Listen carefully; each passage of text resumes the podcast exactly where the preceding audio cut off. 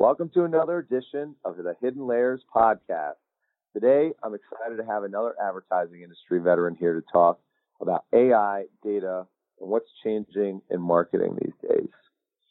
For over 20 years, Azher Ahmed has spearheaded digital and technology efforts revolving around marketing, community building, branding, and promotion across dozens of large brands, all of which you've heard of, including the Walmart uh, campaign, CVS, State Farm, McDonald's, Geico, Mars, and, and many, many more. So we're really lucky to have him here today to talk to us about AI. Uh, Azher is currently the EVP and Chief Digital Officer at DDB, uh, U, the US, DDB US, and he started his career as a designer, which makes him great at bringing a good mix of creative thinking and usability to the traditionally cut and dry technical approaches of what's been going on these days. Prior to joining DDB Chicago in 2011, he worked at the Martin Agency following time spent at Arnold Worldwide, Draft, FCB, and Townsend. So he's a long time industry veteran, which uh, it's going to be great to get his feedback on all these things for us. He's led the development of award winning mobile, web, gaming, experiential, social platforms for all these top tier clients. Some of them including McDonald's loving the Super Bowl campaign, uh, Capital One's March Madness campaigns, uh, just to name a few. So big, big campaigns that everyone's seen. So we're really excited to get started today. So thanks for being here, Azher. Yeah, thank you for having me. So let's just jump right into it. Can you start by talking to us about how uh, you and your clients been looking at machine learning these days because it's still relatively new, but it's been a buzzword for a while. And uh, we're really interested in, in uh, separating sort of the buzz from the reality. You know, where's machine learning coming into play with the things that you guys are doing today? Yeah, for sure. Um, I'd say it runs the gamut. Uh, some of our clients, like Capital One, you know, have built a service offering uh, around their Eno virtual assistant, um, but most of them are kind of testing and learning along the way uh, as it pertains to their marketing and advertising. You know, uh, we're internally, you know, as an agency, we're working across kind of geographies, uh, both nationally and globally, to try to figure out how we can scale uh, some of the work. obviously, it's a quickly sort of growing area um, lots of uh, you know glitter around certain areas.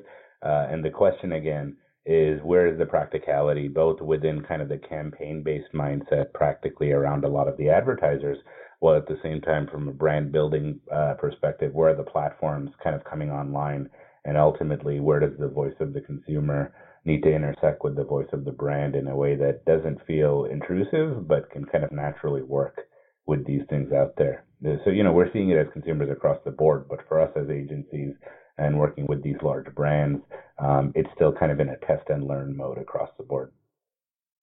Yeah, we're seeing, we hear a lot about chatbots and the virtual assistants. You know, how is Capital One feeling about uh, its efforts there? You know, has the NLP uh, come lo- a long way and and and are they are they are they seeing serious you know gains, efficiencies, savings, et cetera, uh, with that technology? Yeah, I believe so. You know, I think they've been expanding the product for quite a while, and it's kind of you know works across different touch points like texting and in app and whatnot. So um, you know, I applaud them for investing uh, and continuing to grow the offering. It's not something that they just kind of wanted to toe dip there. They did certainly invest quite a bit of effort into it, and I think it's uh, definitely showing off those sorts of rewards. You know, I do think in the broader scheme of it, you know, there are a couple of things we look at, you know, in the sense of where AI and ML can kind of help out, you know, whether it's, you know, that piece of conversational AI or in a broader sense of, you know, how recognition and things like that can be fundamentally impacted. But then, you know, again, it everybody's looking at it through different lenses, whether it's performance, sort of optimization, looking at opportunities, or even things like a force multiplier around targeting and personalization and recommendations. I, I don't think there's a part of it that isn't going to be AI enhanced in some way. Um, it's just a question of where can they get some of the cost benefit, and, and frankly, where is it the most mature to try to get into there. Yeah, yeah. We we've seen um, when we talk about machine learning, we talk about AI. We always have to talk about data, and we've definitely seen financial services organizations uh, be able to take advantage. It seems earlier uh, with ML and AI because they've been so attuned to performance type data in their marketing efforts internally, et cetera. How do you see uh, a, a, broader spectrum of your clients uh, becoming aware of uh, needing better data uh, gathering, uh, better, better, data gathering processes, uh, or or better understanding what data they have, making it more available for data analysis, et cetera. How do you see that across a broader swath of brands, especially more of the consumer uh, facing like CPG or retail uh, organizations? Yeah. Yeah, that's a great question. You know, I started off my career in direct marketing, which was very natural given kind of the data driven nature of one to one sort of communication.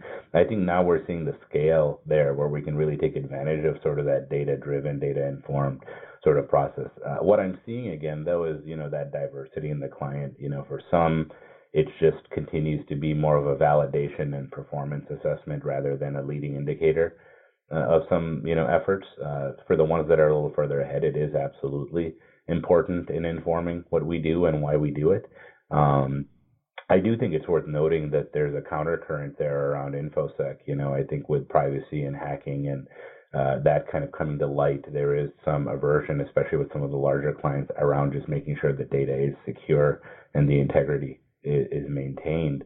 Um, but given that we can tick that box, you know, we definitely try to apply data enriched sort of thinking to everything. Um, and again, taking that into account that it is kind of a raw material, you know, to your point that, you know, whether it is something that um, is can inform what we do, or you know maybe our efforts actually uh, can change the world uh, in what we're doing uh, we we do recognize that sort of yin and yang between the cause and effect uh, with data. Yeah, can you can you dig in a little deeper on that, especially with some of your clients that are that are brick and mortar as well as online? You know, are you seeing are you seeing efforts to to bring all of that together and use it all in the same way, or how how is the data being being used to affect brand marketing, affect uh, loyalty yeah, yeah. marketing, all those types of things? Sure. Yeah. You know, one thing that comes to mind is, you know, we have a, a an agency dedicated to the McDonald's business. Uh, we are unlimited. Um, we did a, an activation with them, uh, with Mindy Kaling around the fact that, you know, when you look at Google searches, for instance, where, you know, yeah. Coke tastes really good, um, that was just a really simple truth. And I think the teams did a great job of being able to take that truth and say, hey, you know what, we don't have to mention McDonald's at all. Obviously, the branding is there, the visual recognition is there, um, and kind of the tongue-in-cheek, uh, you know, um, inference uh, of the fact that when you Google it, you'll get McDonald's. Um, so that was that was great, and I think it was kind of a, a, very relevant thing that that obviously got a lot of notoriety at that time. Um, I think if I had to do it all over again, the one thing I would have probably thought about is the quantum effect, the fact that you know when we do the ad, it changes the Google search results as well. Um, so there is uh, so that that that obviously became one of those search results in there. So um, it just gets more and more fun. I think as we start to see this this natural uh, living, breathing technology. Um, and again, how we can, as humans, emotional beings, kind of intersect those algorithms uh, to kind of have some fun. So, so actually, how did I mean? Was that just a fun thing that the creative team was searching one day and figured that out, or was was that like a a, a meme that I missed, or how did they figure out that? Yeah, so I think um, you know with with the McDonald's model specifically, you know, we built it around kind of always on intelligence. So there is a actively, you know, the teams weekly uh, sit down and look at the various data signals that are out there. You know, whether it be in pop culture, within the press, within uh, trade publications, uh, all of that is something that is actively pursued and looked at. Um, I don't remember the number exactly offhand, but I know that there were, you know, literally hundreds of thousands of pieces of content um, that we've generated for McDonald's that are all driven through a data lens, um, which is obviously, you know, when you're trying to apply things at that scale, um, it's absolutely vital to hedge your bets and, and make sure that we're we're hitting the mark on the majority of the work that we're putting out there. Interesting, interesting. So the team at McDonald's is is doing a little bit of uh, on-demand content creation based on social signals. Is that is that am I getting that right? Yeah, so there is a real-time response element of it. That, that particular activation was just taking into fact the, the, the, the, an existing behavior. So that wasn't something that was reactive per se, but just something that was an observed behavior. In that case, obviously based on a search volume. Um, so again, you know, working with partners and kind of understanding whether it's search behaviors, social behaviors, who's clicking on emails or not um, being able to kind of be aware of it and then being able to react to it, I think, is a point that every marketer aspires to get to. Um, and then in those moments where we see, oh my God, like not only can we do something here, but we can actually maybe have it catch fire and get the client to believe in being able to do that work. I think, you know, the Mindy Kaling stuff was just a, a confluence of all of those things in the right way. Uh, interesting.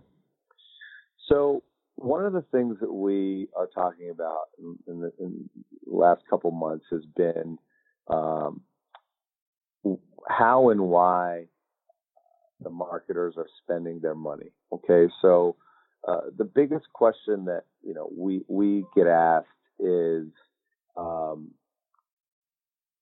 incremental. Can you bring me incremental uh, revenue, incremental customers, etc. Um, and you know, working on the brand side of things, I know that they're always looking for brand lift. They're always looking to drive sales. Have how have you how have you seen over the years sort of the ROI of branding campaigns, et cetera, change um, because there's more data available, et cetera? Yeah, yeah, absolutely. Um, I think you know there's there's two primary ways that I think we try to help work with that. Uh, you know, incrementalism is absolutely important. Um, I think the boundaries of which you go about evaluating that success is always the, the critical piece. Um, there are people within DDB like Les Binet who have been writing kind of industry papers around you know brand building versus kind of uh, just on off sort of campaign windows um, and kind of the the long term effects of one way or the other. Excuse me. Um, so what I would say to that end is that we really try to build our relationships based on, uh, you know, that sort of, hey, let's prove it sort of a mindset. So everything we do is kind of a living experiment. You know, I think my personal philosophy is that all marketing, uh, whether or not we want to admit it, is kind of a grand experiment. You know, can we cause something, uh or you know, can something have a desired effect? So being able to kind of prove it out um, and always prove it out. Uh, treat every sort of a, a, a, media investment as that, an investment that has to have some form of a return, is the rigor that we apply to everything that we do. Some will be big bets and, and some will fail, but again, we'll learn from those. But I kind of always equate it to building that trust and being able to kind of base jump with a client. You know, we may not know you know what the next technology is um, and there's no shortage of different tech out there for us to play with but um, getting the client to understand that you know while they may not necessarily like the outcome of every campaign uh, being able to at least drive with our decision framework of why we chose to do something in that moment is a partnership that we aspire to build with everybody. And i think you know for most of our clients um, we've been able to build that for over the course of several years which is no small feat. So but how does how do you measure success these days I know it's different for every campaign, but do you have any examples of how like how does a, a, a new messaging or a new approach at things um, get measured? Is it is it the old way of hey, we're going to run these ads only in these markets, and we're going to you know have a control group and all these kinds of things, or or is it something different like social social sharing and things like that? Yeah, so I, would say the wave of that sort of uh, you know engagement metrics kind of came and went. You know, we're still kind of looking at those just long term in terms of brand building, but most of I think what we've done, at least on the brand side, is is you know taking a lot of those existing brand lift sort of studies uh, and looking at them again um, over time. Uh, so you know, ad recall and all of the favorability, those sort of brand health metrics over time uh, has certainly become more valued rather than just kind of hard and fast click metrics, which again only capture a small fraction of the people that are actually engaged with the work. So I'd say with a lot of brand building efforts, we've really kind of reverted more to traditional models um, of just uh, is is this actually affecting your awareness unaided and unaided, unaided and uh, looking at kind of those various research uh, ways, you know, some of which are more digitally than they've been in the past, and some of which are very traditional, more focus group based, but um, that's absolutely, you know, from the brand building perspective, how we look at it. With things like product launches and things that are a little more lower funnel, where we're trying to make a, a specific conversion, absolutely the usual suspects come out uh, and we build, you know, probably not the level of dashboards that we've built in the past, but definitely building out more robust reporting so we can kind of see things through the funnel um, and look at things like conversion and delayed conversion and things like that. Um, again, uh, where I live now is probably less so than earlier in my career, where it was more direct focused. Um, but it is certainly something that we try to hand off that thread uh, and make sure that we're working with media partners to kind of demonstrate um, whatever we can do from a quantification perspective, so that can ultimately be part of what we inform future work based off of. Yeah. Yeah, and getting a little bit more specific back into like the incrementality. You know, we talk to a lot of clients who ask us on the media side hey, we need incremental, we need incremental. And, you know, it, it, when I looked at the, the list of clients that you've worked with in the past, one of them that, that seems, I, I would, I would expect really cares about that is a company like a Geico that's built a huge, you know, media operation. Their messages are everywhere. Everybody knows the taglines. Everybody knows all the different um, sort of mascots they've had. Uh, sure. But but they spend all their money in television. But how do they measure whether they're using their money now in a way that gives them an uh, uh, and actually a new person who wasn't already going to go to Geico because they've already spent all their money on TV, you know? Yeah, yeah. I, I'd say with Geico, that was one of the brands that I had the good fortune of kind of really cutting my teeth on understanding how um, narratives um, really influence the work. You know, uh, a lot of people subconsciously probably can associate with a lot of the work that Geico's done, but you know they don't. It's not always readily apparent that when you see a caveman, that that's the embodiment of simplicity. It's so simple that a caveman can do it. Um, or when you look at things like you know, uh, uh, you know, the the cash with the googly eyes. That's hardcore, just hitting the financial saving money aspect of it. Um, or when you look at the gecko, it's just kind of the playful nature uh, of, and playing off of the name and the brand building and self awareness. Um, each one of those embodied a different brand attribute that I think you know um, the agency and the client work to kind of bring to life. And with each of them, there was a very specific sort of uh, I'd say scientific approach um, to how we're looking to kind of again prove things out through character-based narratives um, that again are being measured in more uh, the sense of brand understanding um, of the offering. Uh, and again, that that kind of continued to build the proof that hey, we can continue to make significant media investments that are again very very tied to the messaging, um, which again, you know, the better marketers kind of inherently understand that, or the more uh, the, the less siloed organizations, I should say, um, can really get that that both sides of the brain reconciled in that way. But um, if not, you end up with a lot of either random creative tests, um, or you end up with a lot of just uh, you know creative uh, fodder that just isn't proven out. So I think being able to marry it together in an engine like the one that Geico had built was just uh, amazing to kind of help plug into and, and help enhance that across you know, the more digitally uh, sort of centric touch points, which was always my purview there.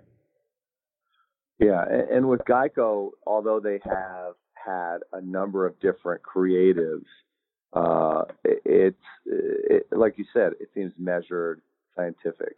What do you think about um, the idea that's been promised uh, of dynamically created uh, creative? You know, dynamically generated using an AI, uh, sure. and then rapidly rapidly testing millions of different combinations, et cetera.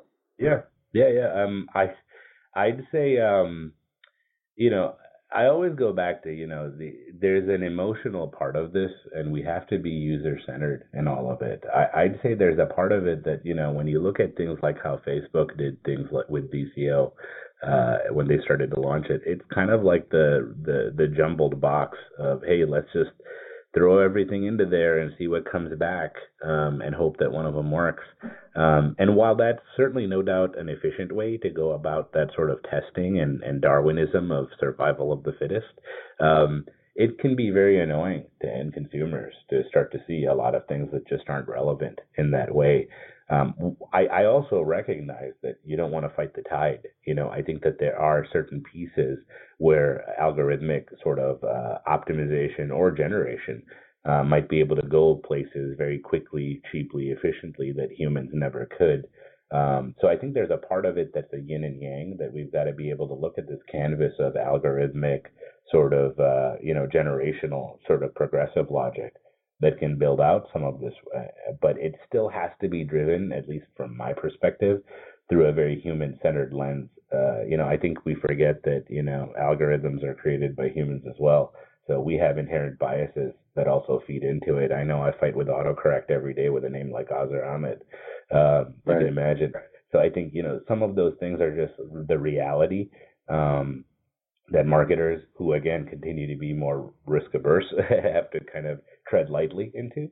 Uh, but I think again it is embracing it uh, as it gets more and more robust to the point where we can start to really just just latch onto it. Uh, so again, I'm not I'm not trying to fight that tide, but I do think we've got to be realistic about how good you know good actually is. Yeah.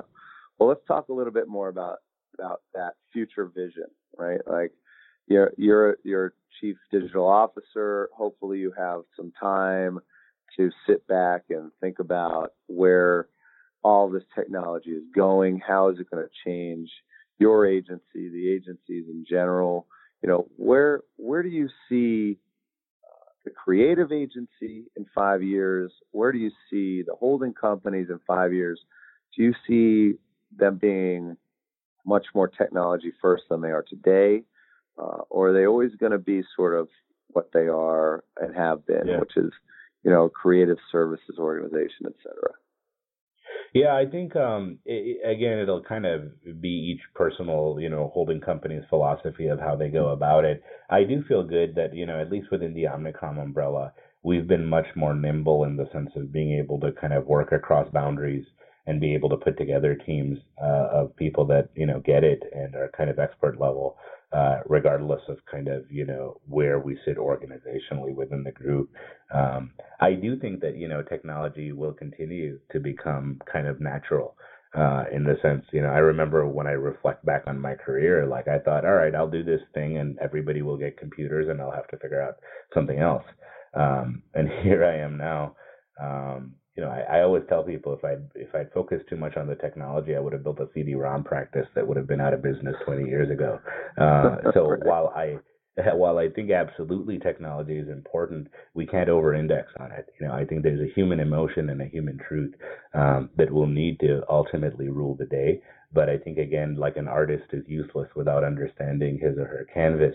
I think it's the same thing for us now. You know, the canvas is living, breathing, time shifted, uh, geographically diverse, uh, you know, psychologically diverse in ways that I think uh, marketers are still struggling to understand. Um, so again, uh, working through the granularity of how deep we allow the technology to go and how deep we can let it go, while at the same time still keeping some semblance of a brand that feels like something distinct, um, is kind of the area where we're in. So yes, it's more alchemy than science uh, to a certain degree, but I think again, it's continuing to work um, with these platforms and these touch points and the media partners and the tech companies um, with legislation and everything else that's looming to just kind of, you know, uh, go through uh, the proverbial, you know, uh, evolution uh, of this of this industry. Uh, you know, I think everybody knows that famous Mike Tyson quote: "Everybody has a plan until you're punched in the face." We're going to get punched in right. the face a lot, um, and we got to keep continuing to slog through it. Um, and again, I think in that way, uh, I've learned to really appreciate kind of the messiness within the creative space, uh, because I think what we've got here, as opposed to you know the pure technology shops or even the consultancies, um, is the, the the imagination and wonder of people that actually aren't necessarily the the subject matter experts and therefore don't fall into that box of hey, we only can do what we've done. You know, it's almost like a child uh, bringing up something, and you're like, yeah, you know, why why can't we do that? so um, being able to bring forward that sort of lateral thinking, eh, but at the same time working with these technologies, I think is going to be the solve for it. And you know I, that's why I I love showing up every day because I can only predict maybe 25% of my day on any given day, especially on a Monday like today. right.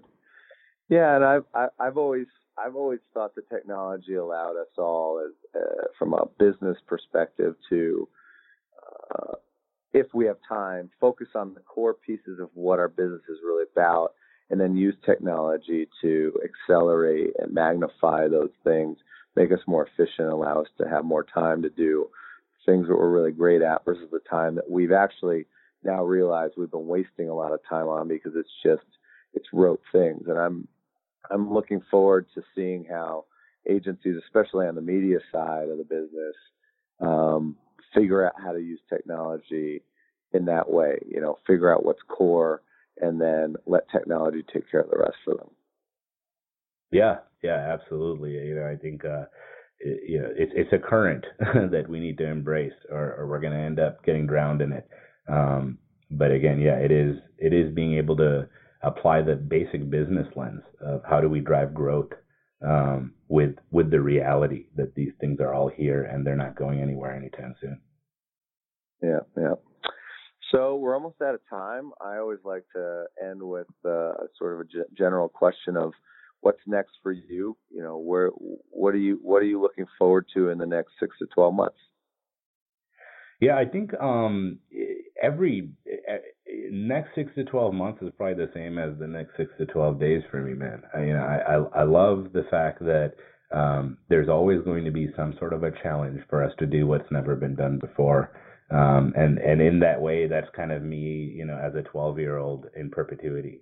so, uh, you know, for me, it is about whether it's you know a, a new business effort or it is um, you know us continuing to work with maybe a new technology, uh, just kind of getting in and playing with it. If you ask my mother what I do, I play at work, uh, and and so I, I, I love to uh, have that sort of curiosity around what's there. So um, as long as I'm doing that, I'm happy and and I feel confident that you know with all the things that we've got going on and with all the different clients and categories uh, that we work with, I think that's why people actually that that tend to stick around on the agency side love it because we get to work on candy or groceries or finance.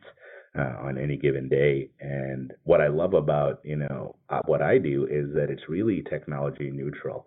Um, so as opposed to you know having to sell a product that is particular to a certain thing uh, that may have various you know applications and and, uh, evolutions, uh, you know we can go out and do a billboard if that's all that can be the most effective way to reach people. Uh, I probably wouldn't recommend that without some form of a digital tie-in, but more and more it's just about you know how do we reach the right people at the right spot, uh, and and and that's what I love to do, and that's what I hope to be doing for as long as they'll allow me to do it. Uh, so so what what technologies are you playing with these days? What is uh, what's getting you excited? What new thing have you played around with lately? Yeah, so you know, it's it's a lot around that sort of conversational AI. You know, I, I like the fact that you know we've got a lot of these middle tier partners now that are making the barrier to entry much lower. Uh, you know, whether it be Rundexter or some of these others that allow us to just kind of write once and publish across multiple areas. So we're still trying to crack the nut on that one and, and see where we can go with utility that again doesn't feel like hey and it's brought to you by you know a brand. Right. um, so trying to trying to find real utility within conversational ai is one that we've been looking quite a bit at. Um, I, i'm really a big fan of nvidia and what they're doing with some of the the visual sort of ml in their in their playground. So trying to see where we can go with some of that um, in the sense of uh, you know kind of visual uh, interesting things that we can again maybe give to people as part of a brand building effort. We're kicking around some ideas just around, you know, I think what brands generally aren't good at is letting go of the brand and letting people kind of help define that because that's largely how they end up being defined. So if we can provide tools and ideas uh, and, and almost like play materials for people um, trying to get some brands to bite on that, uh, which is no small effort. Uh, that that's part of that piece there. Um, you know, I do think there's some interesting things around the content creation area as well. Um, you know, the we're, we're, looking at a lot of these. I know everybody saw that Elon Musk uh, sort of piece where it was the uh, authoring uh, in a very realistic way and uh, where do we kind of go with things like that or copywriting uh, at scale. So we're kind of looking at those and whether they're ready for prime time or we can just kind of look at them and make fun of them through an advertising campaign. We're looking at that too. But, you know, I'd say it's around the usual suspects of AR, um, sort of uh, AI, um, maybe even a little bit of VR if that can get a little more comfortable. We're seeing it become more wireless. So the thought of being able to do some activations there seems kind of fun. Um, but that that's what I think. You know, we'll probably have at least one or two bites in the next year on that front. So we're trying to go all in with making something viable in that way. Well, that sounds extremely fun, and now I'm jealous of your job. So uh, I hope you have a great rest of the summer, and thank you so much for joining us. Azher, we're really uh, excited to see what DDB US does next for its clients. Yeah, thank you so much for having me. It was a blast. And that wraps it up for another podcast edition of Hidden Layers. Thank you all for joining, and we look forward to having you back next time.